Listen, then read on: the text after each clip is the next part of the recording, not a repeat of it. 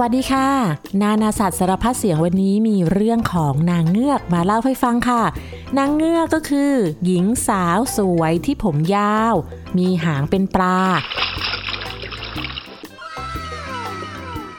นางเงือกที่เด็กๆส่วนใหญ่รู้จักคือ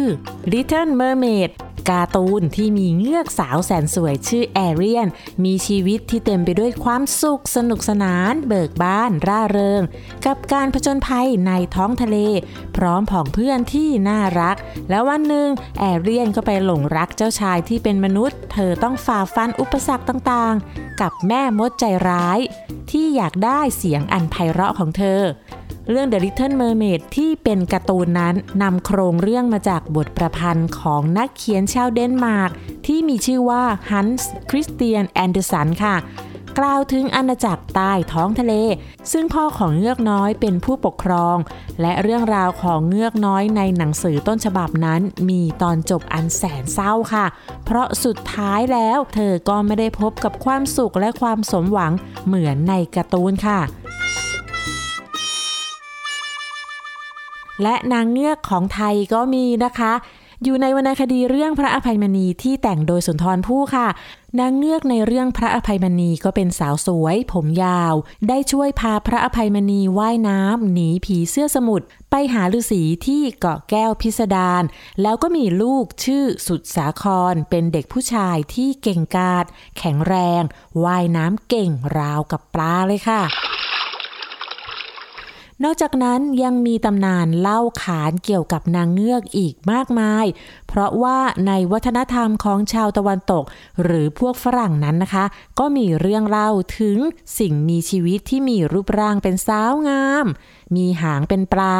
อาศัยอยู่ในมหาสมุทรมีชีวิตที่เป็นอมตะ นั่นคือ ไม่มีวันตายค่ะ คอยล่อลวงพวกนักเดินเรือชายหนุ่มทั้งหลายให้หลงรัก เธอจะล่อลวงด้วยเสียงเพลงอันไพเราะที่ฟังแล้วก็เคลิบเคลิ้มหลงไหล จากนั้นก็จะจมเรือ และก็นำความทุกข์ทรมานมาให้กับชายหนุ่มผู้หลงกล ฟังมาถึงตรงนี้เชื่อกันหรือเปล่าคะว่า นางเงือกมีจริงหรือไม่ no. แน่นอนค่ะ คนส่วนใหญ่ไม่เชื่อ แต่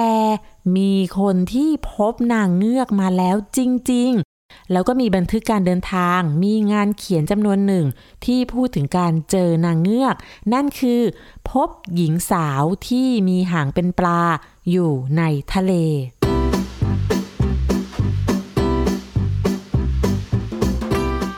นี้ก็ยังเป็นที่สงสัยนะคะว่าจริงหรือไม่จริง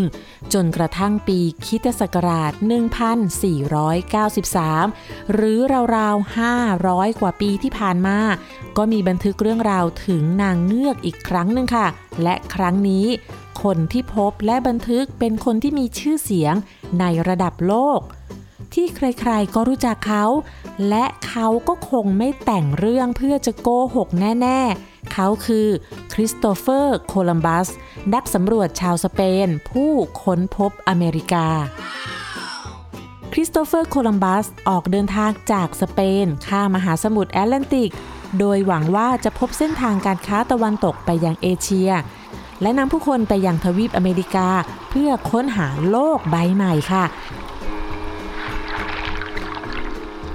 ระหว่างที่เดินทางนั้นนะคะ เขาก็พบกับสิ่งมีชีวิตประหลาด ที่เขามั่นใจว่า นี่คือนางเงือก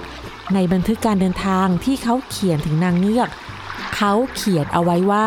เป็นเรื่องที่น่าผิดหวัง เพราะนางเงือกนั้นมันไม่ได้ดูสวยงามอย่างที่ถูกวาดกันไว้เลย เราเห็นว่าหน้าตาของพวกมันมีลักษณะเหมือนผู้ชายปรากฏอยู่บ้างในบางส่วน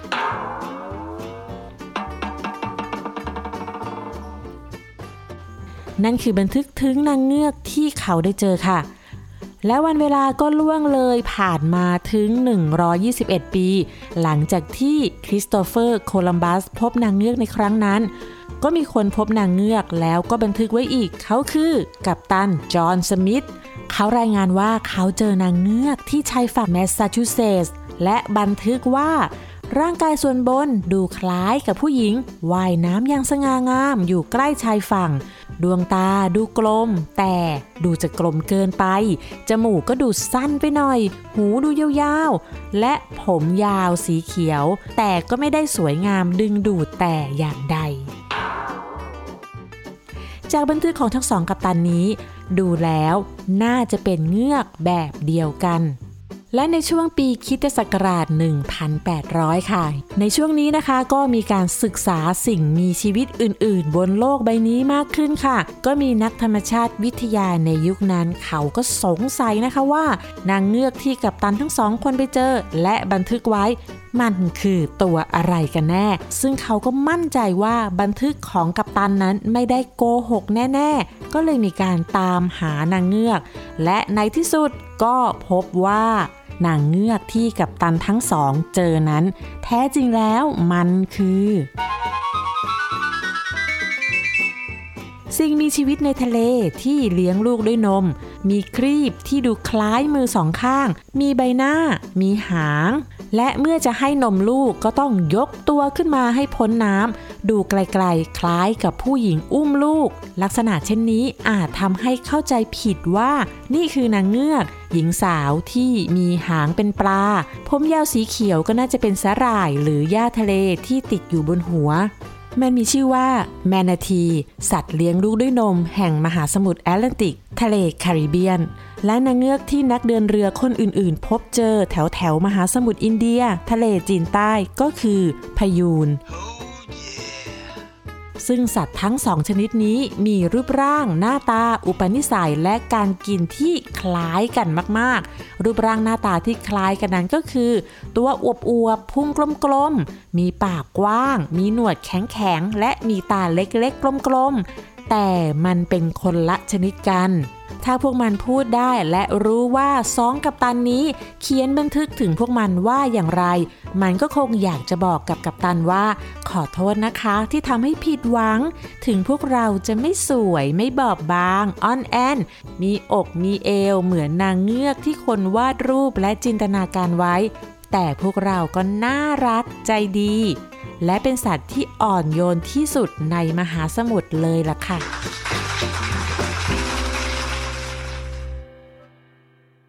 เรื่องพยูนกับแมนาที เรื่องราวที่เล่ามานั้นปาแวนดาแปลมาจากข้อมูลภาษาอังกฤษ ซึ่งเขียนไว้ว่านางเงือกที่กับตันทั้งสองเจอก็คือแมนาที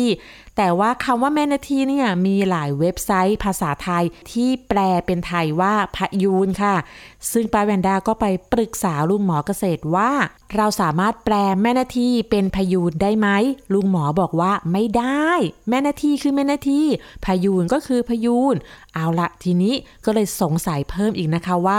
แล้วพยูนกับแมนาทีเนี่ยมันต่างกันอย่างไร เรื่องนี้ให้ลุงหมอเกษตร นายสัตวแพทย์เกษตรสุเตชะ มาตอบคำถามนี้กันเลยดีกว่าค่ะ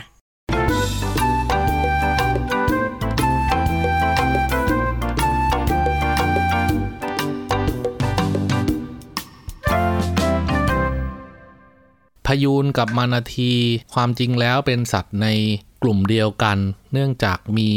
บรรพบุรุษเดียวกันนะครับ เพียงแต่ว่าในขั้นตอนการวิวัฒนาการเนี่ยมานาทีจะพบในทวีปอเมริกา แล้วก็ทวีปแอฟริกา ซึ่งหลักๆก็คืออยู่ในมหาสมุทรแอตแลนติสนะครับหรือมหาสมุทรแอตแลนติก ในส่วนของ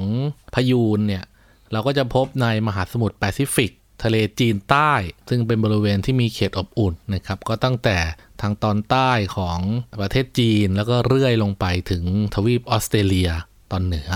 เนื่องจากทั้งมานาทีและพยูนเนี่ยอยู่คนละที่บนโลกนี้ จึงต่างคนต่างวิวัฒนาการ แยกออกจากกันโดยสมบูรณ์นะครับในปัจจุบัน ถ้าเกิดว่าเทียบจากลักษณะภายนอก โดยรวมก็คล้ายกันมากนะครับ มีแขน ซึ่งเราเรียกว่าครีบอกก็มีหน้ามีตามีฟัน กินหญ้าทะเลเป็นอาหาร แล้วก็อยู่ในน้ำอุ่น น้ำตื้นๆ ตัวอ้วนๆนะครับ แต่มีสิ่งหนึ่งที่เป็นลักษณะทางภายนอกที่แตกต่างกันอย่างเห็นได้ชัดก็คือ มานาทีเนี่ยจะมีหางกลมคล้ายกับช้อนช้อนที่ไว้สำหรับตักซุปกินเนี่ยก็คือช้อนกลมๆ ในส่วนของพยูนซึ่งเป็นสัตว์ป่าสงวนของประเทศไทยเนี่ยหางเนี่ยมันจะเป็นแฉก เป็นแฉกก็คือแฉกแบบเดียวกับโลมาวานนะครับสัตว์ทั้ง 2 ชนิดนี้ทั้งมานาทีทั้งพยูนเนี่ย เป็นสัตว์ที่กินหญ้าทะเลเป็นอาหารหลักเลยนะครับ แล้วก็กินหญ้าทะเลได้หลายชนิด แล้วก็มีฟันโดยเฉพาะไว้สำหรับการกัดกิน แล้วก็ดึงฉีกหญ้าทะเล เพื่อกินเป็นอาหารหลัก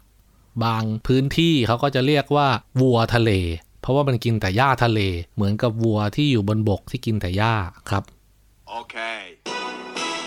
ลุงหมอครับ พยูนกับแมนาทีมันมีประโยชน์อะไรกับโลกเหรอครับ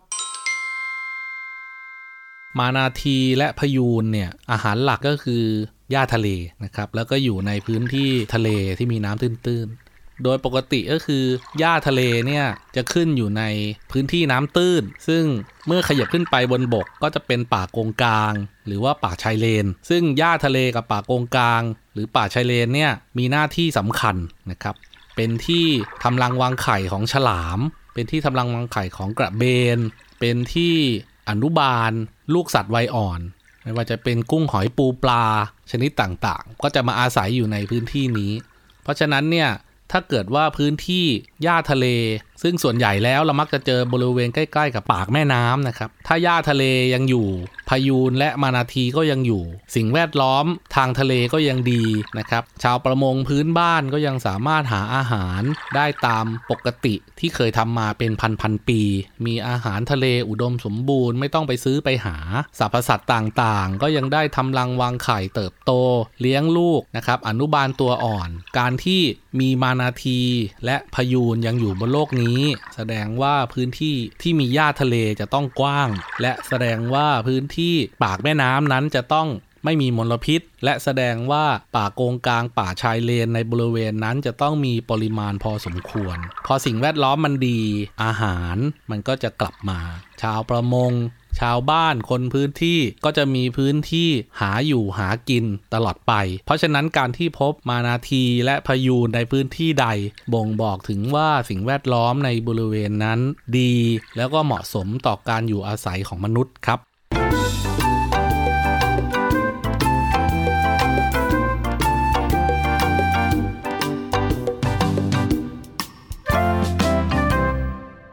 ตอนนี้ก็มาฟังเรื่องราวของพยูนคู่แฝดแมนาทีกันค่ะ พยูนนั้นเป็นสัตว์เลี้ยงลูกด้วยนมทางทะเลที่มีอยู่ในทะเลบ้านเราด้วยนะคะ นอกจากจะชื่อพยูนแล้วนะคะ ก็ยังเรียกในชื่ออื่นๆ อีกด้วย เช่น หมูน้ำหมูดุด เงือกวัวทะเล ส่วนภาษาอังกฤษเรียกว่าดูกอง ภาษามาเลคือดูหยง ซึ่งแปลว่าหญิงสาวแห่งท้องทะเล นี่ก็ตอกย้ำความเป็นนางเงือกของพยูนค่ะ ซึ่งพบได้ตามชายฝั่งทะเลเขตร้อน แถบทะเลจีนใต้ไปจนถึงเกาะนิวกินี และฝั่งตะวันออกของทวีปออสเตรเลีย รวมทั้งประเทศฟิลิปปินส์และชายฝั่งตะวันออกเฉียงใต้ของประเทศจีนด้วยล่ะค่ะ นอกจากนั้นก็ยังพบในทะเลอันดามันไปจนถึงชายฝั่งตะวันออกของทวีปแอฟริกาด้วย นางเงือกที่ตัวกลมๆป้อมๆ ชื่อพยูนนี้ เป็นสัตว์เลี้ยงลูกด้วยนมในทะเลเพียงชนิดเดียวที่กินพืชเป็นอาหาร มันมีนิสัยเรียบร้อย เชื่องช้า หากินตามชายฝั่งที่ชายฝั่งไม่มีปลาฉลามดังนั้น ก็เลยไม่มีผู้ล่าพยูนตามธรรมชาติ ถึงพยูนจะไม่มีผู้ล่าตามธรรมชาติ แต่ว่าทุกวันนี้พยูนกำลังเสี่ยงต่อการสูญพันธุ์ค่ะนั่นก็มาจากหลายสาเหตุเลย สิ่งแรกก็คือพยูนนั้นเป็นสัตว์ที่ขยายพันธุ์ได้ช้า แม่พยูนนั้นอุ้มท้องปีกว่าค่ะ กว่าจะคลอดลูกออกมา และมีลูกครั้งละ 1 ตัวเท่านั้น แล้วก็ต้องเลี้ยงลูกไปเรื่อยๆ รอจนกว่าลูกจะโตหากินเองได้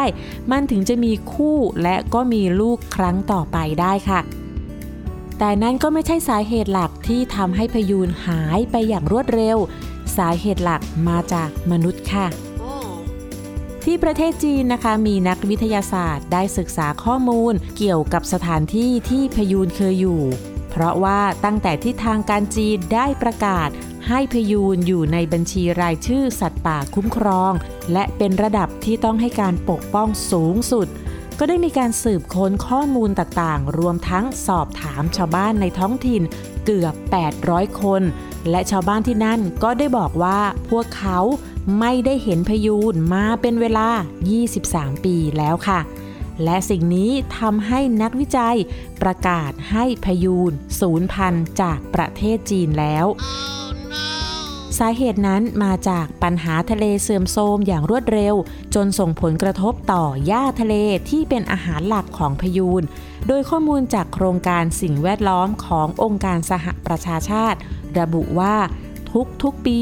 พื้นที่หญ้าทะเลทั่วโลกจะลดลงราวๆ7% จากปัญหามลพิษทางอุตสาหกรรม การพัฒนาชายฝั่ง และการทำประมงที่มากเกินไปค่ะ รวมทั้งภาวะโลกร้อน และการล่าพยูนอีกด้วยแล้วนักวิชาการก็ยังบอกอีกนะคะว่า การทำประมงและการเดินเรือก็เป็นสาเหตุหนึ่งที่ทำให้พยูนลดลง เพราะว่าพวกมันนั้นมักเข้ามาติดอ้วนของชาวประมง แล้วก็มีหลายครั้งที่พยูนถูกเรือชนจนได้รับบาดเจ็บแล้วก็ตายค่ะ ซึ่งทั้งหมดที่กล่าวมานั้น ก็ล้วนเป็นฝีมือของมนุษย์ทั้งสิ้นค่ะ ในประเทศไทยเองนะคะปี พศ 2560 มีรายงานว่าทั้งประเทศนั้นมีพยูนเหลืออยู่ไม่ถึง 200 ตัว ซึ่งมีน้อยมาก ๆ ค่ะ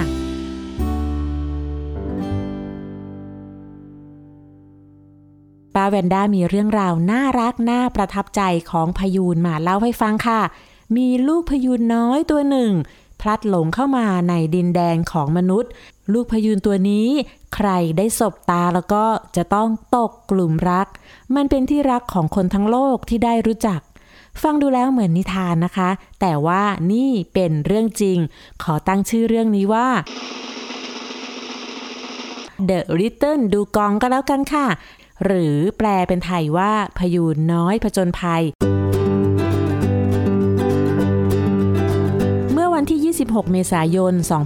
2562 มีลูกพยูนตัวเมียตัวหนึ่งมาเกยตื้นที่จังหวัดกระบี่ ลูกพยูนตัวนี้ว่ายน้ำอยู่ริมหาด ดูแล้วอายุไม่น่าจะเกิน 6 เดือน ชาวบ้านก็เลยแจ้งเจ้าหน้าที่ให้เข้าช่วยเหลือค่ะ เจ้าหน้าที่มาตรวจสอบก็พบว่าพยูนยังแข็งแรง แล้วก็พยายามผลักดันกลับสู่ทะเลค่ะ เพราะว่าลูกพยูนเล็กๆ ที่ยังไม่หย่านมนั้น ถ้าบังเอิญพลัดหลงกับแม่แล้วก็ แม่พยูนอาจจะยังคงว่ายน้ำวนเวียนอยู่ใกล้ ๆ ก็ได้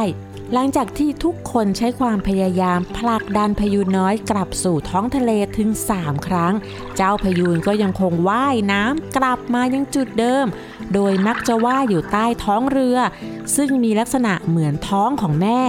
แล้วพยูนก็เข้าใจว่านี่คือแม่ของมัน เจ้าหน้าที่ก็คิดว่าโอกาสที่มันจะเจอกับแม่นั้นมีน้อยมาก และถ้าปล่อยเอาไว้ตรงนี้ อาจจะได้รับอันตรายจากการถูกเรือวิ่งชนก็ได้ เพราะว่าชายหาดที่จังหวัดกระบี่นั้นมีเรือสัญจรไปมาอยู่มากมายเลย ก็เลยพาเจ้าพายูนน้อยนั้นเดินทางไปอยู่ในที่ที่ปลอดภัย ซึ่งที่แห่งนั้นจะต้องมีหญ้าทะเล สามารถว่ายน้ำได้อย่างอิสระโดยไม่ถูกรบกวนจากเรือ และนักท่องเที่ยว และที่นั่นก็คือ เขตห้ามล่าสัตว์ป่า หมู่เกาะลิบง จังหวัดตรังพยูน้อยตัวนี้ได้รับการตั้งชื่อว่า มาเรียม มาเรียมกลายเป็นขวัญใจของเจ้าหน้าที่ และทุกคนที่ได้สัมผัสกับความน่ารักของมัน มาเรียมยังเป็นเด็กน้อยอยู่ มันก็ต้องกินนมแม่ แต่ว่าวันนี้ไม่มีแม่พยูน เจ้าหน้าที่ก็ต้องทำหน้าที่ดูแล เอานมใส่ขวดนม แล้วก็ป้อนให้มาเรียมดูดนมทุกวันค่ะ ซึ่งเป็นภาระหน้าที่ที่ต้องใช้เวลามาก เพราะว่าลูกพยูนนั้นต้องอยู่กับแม่จนอายุเกือบ 2 ปี นั่นหมายความว่าการดูแลมาเรียมนั้นจะต้องใช้เวลาราวๆ2ปี จนกว่ามาเรียมจะโตพอแล้วก็พร้อมที่จะออกสู่ทะเลด้วยตัวเอง เพราะโดยธรรมชาติเมื่อถึงวัยที่หย่านมแม่ พยูนก็จะแยกตัวออกไปเอง เพื่อเข้าหาฝูง และเรียนรู้ที่จะเอาตัวรอดในท้องทะเล การเลี้ยงสัตว์ในวัยเด็กน้อยไม่ใช่เรื่องง่ายเลยค่ะ เพราะว่าต้องป้อนนมถึงวันละ 4 ครั้ง และแต่ละครั้งก็ใช้เวลากว่า1ถึงชั่วโมง ซึ่งนั่นก็ทำให้เจ้าหน้าที่ที่ดูแลเหนื่อยมากๆ ก็เลยเปิดรับอาสาสมัครมาเป็นพี่เลี้ยงของมาเรียมค่ะภารกิจของเหล่าอาสาสมัครมีตั้งแต่ขั้นตอนการเตรียมอาหาร การป้อนอาหาร ไปจนถึงงานอื่นๆ ซึ่งจะต้องดูแลต่อเนื่องอย่างน้อย 2 ปี เพื่อให้มันแข็งแรงและเอาชีวิตรอดในธรรมชาติได้ มีเจ้าหน้าที่คนหนึ่งได้เขียนบันทึกถึงมาเรียมไว้ว่ามาเรียมเข้าใจว่าเรือสีส้มลำเล็กเป็นแม่ พวกเราเรียกเรือลำนั้นว่าแม่ส้ม และเมื่อมาเรียมเห็นแม่ส้มเมื่อไหร่ก็จะว่ายน้ำมาอยู่ข้างๆ ไม่ห่าง เวลาหิว มาเรียมจะใช้จมูกดุนดุนส่วนท้ายของแม่ส้มเพื่อจะบอกว่าหนูหิวแล้วนะ แล้วเวลาที่มาเรียมได้นมไม่ทันใจ มันก็จะมางับที่แขนที่มือของเจ้าหน้าที่ และเมื่อถึงเวลาป้อนนม มันจะเอาครีบข้างมาถู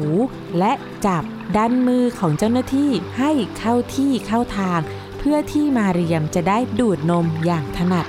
บางครั้งมันก็ชอบดำลงไปกินนมใต้น้ำแล้วก็เรอออกมาฟ้องใหญ่ ชอบนอนหลังจากกินนมอิ่มแล้ว มาเรียมชอบดำน้ำมุดลงไปอยู่บริเวณระหว่างข้อเท้าแล้วก็ขยับตัวไปมา โดยใช้ครีบข้างกอดข้อเท้าไว้ เหมือนกับไม่ให้ขยับเท้าหนีไปไหน พอพี่ๆเอาที่ถูหลังไปถูให้ มันก็จะทำตัวดุกดิกดุกดิก วันที่พามาเรียมไปกินหญ้าทะเล ทุกคนก็ต้องนั่งตรงกลาง แล้วก็ให้มันกินอยู่รอบๆ โดยบางครั้งมันก็เอาครีบด้านข้าง แตะขาเพื่อให้รู้ว่าหนูอยู่ตรงนี้นะ อย่าเพิ่งหนีไปไหน ถึงฝนจะตกลมจะแรง พี่หมอสัตวแพทย์กับอาสาสมัครก็ยังคงอยู่ในทะเลกับมาเรียม จนกว่ามันจะกินเสร็จเรียบร้อย เวลาที่พามาเรียมไปกินหญ้าทะเลช่วงเช้า มันจะใช้ครีบด้านข้างแตะเราแล้วก็ดุนหญ้าทะเลเป็นวงกลมรอบๆตัวเรา มาเรียมสามารถเรียกรอยยิ้ม ความสุข จากทีมพี่เลี้ยงและอาสาสมัครได้ และนั่นก็คือความรู้สึกของผู้ที่ดูแลมาเรียมค่ะ ความน่ารักแสนรู้ไร้เดียงสาทำให้ใครๆ ต่างก็หลงรักค่ะและถ้าเรื่องนี้เป็นนิทานก็จะจบลงที่ว่า แล้วมาเรียมก็เติบโตขึ้นท่ามกลางความรักความอบอุ่นของผู้คนรอบข้าง ที่ดูแลและให้ความรักราวกับลูกน้อยสองปีผ่านไป มาเรียมเติบโตแข็งแรง พร้อมที่จะเดินทางไกลในท้องทะเลโดยลำพังแล้ว แล้วก็มาถึงวันที่มาเรียมต้องเดินทางเพื่อไปหาพยูนตัวอื่น ๆ ในทะเล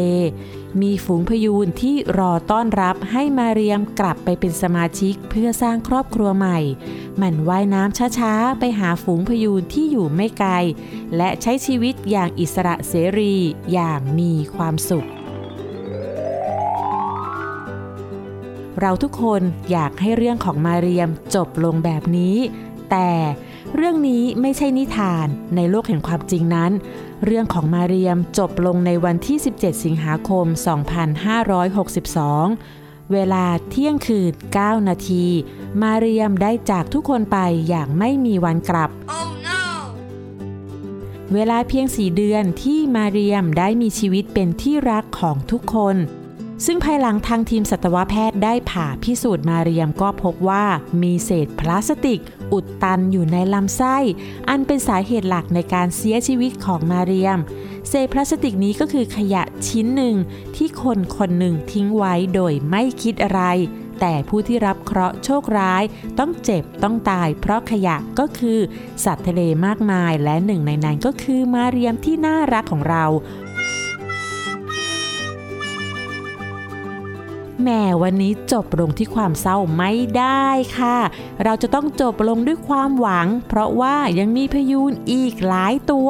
ที่ใช้ชีวิตในทะเลไทย เราทุกคนสามารถช่วยได้ค่ะ ด้วยการลดการใช้พลาสติกที่ใช้ครั้งเดียวแล้วก็ทิ้ง แยกขยะแล้วก็ทิ้งขยะในถังขยะเท่านั้นค่ะ เรื่องราวของมาเรียมนั้นไม่ต่างจาก The Little Mermaid ที่ฮันส์คริสเตียนแอนเดอร์สันเขียนไว้ นั่นก็คือจบลงด้วยความเศร้าแต่ก็ทำให้เราได้เรียนรู้ค่ะ แล้วก็ขอปิดท้ายด้วยเสียงที่หาฟังยากที่สุดในมหาสมุทรนั่นก็คือเสียงของพยูนที่กำลังส่งเสียงร้องในทะเล มีผู้บันทึกไว้เป็นคลิปวิดีโอจาก Save the Dugong ค่ะ บันทึกไว้เมื่อปีพศ 2562 เสียงนี้เป็นเสียงที่ฟังแล้วมีความสุขที่สุดเลยค่ะ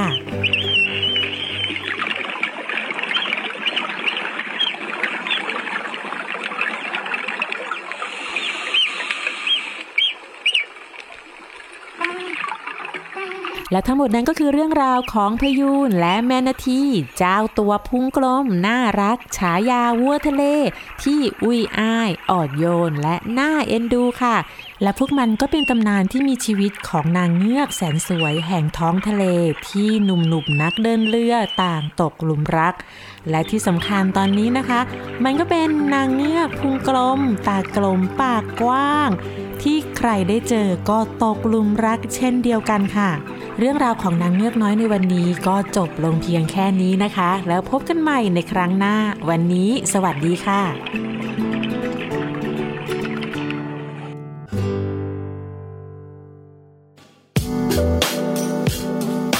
ติดตามรายการทางเว็บไซต์และแอปพลิเคชันของไทย PBS Podcast Spotify SoundCloud Google Podcast Apple Podcast และ YouTube Channel Thai PBS Podcast Thai PBS Podcast. View the world via the voice.